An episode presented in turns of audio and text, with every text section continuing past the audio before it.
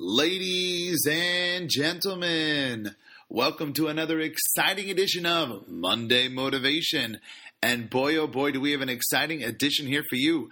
All right, this past Shabbos, we read about Avraham Avinu, Abraham, our forefather, who was absolutely an incredible human being and trailblazed the pathway, the spiritual pathway for people to believe in Hashem through Judaism and all of our descendant religions, literally has brought the knowledge of one God to the entire globe.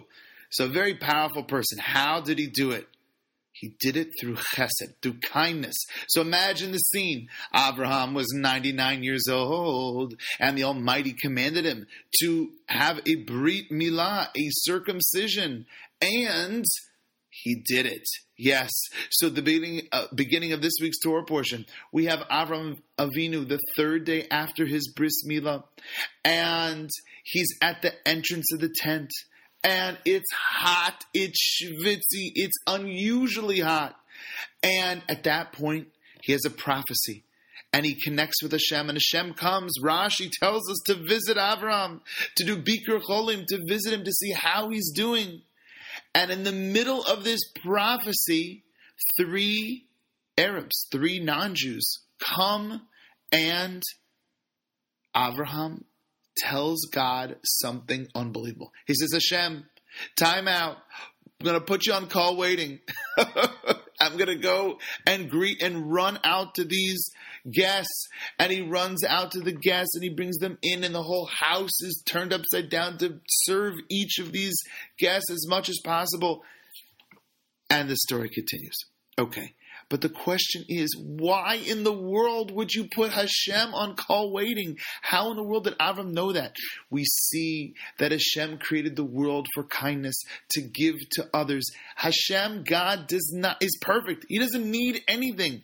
He created the world with kindness, and Avram saw and recognized Hashem that that is the purpose of this creation is to give to others. So instead of him, you know, meditating in this nirvana bliss with God, he said, "You know what? My real purpose is to do God's work and to go out and do what Hashem wants me to do in this world." And that was the giving to others, and that is really the example that Abraham gives to us.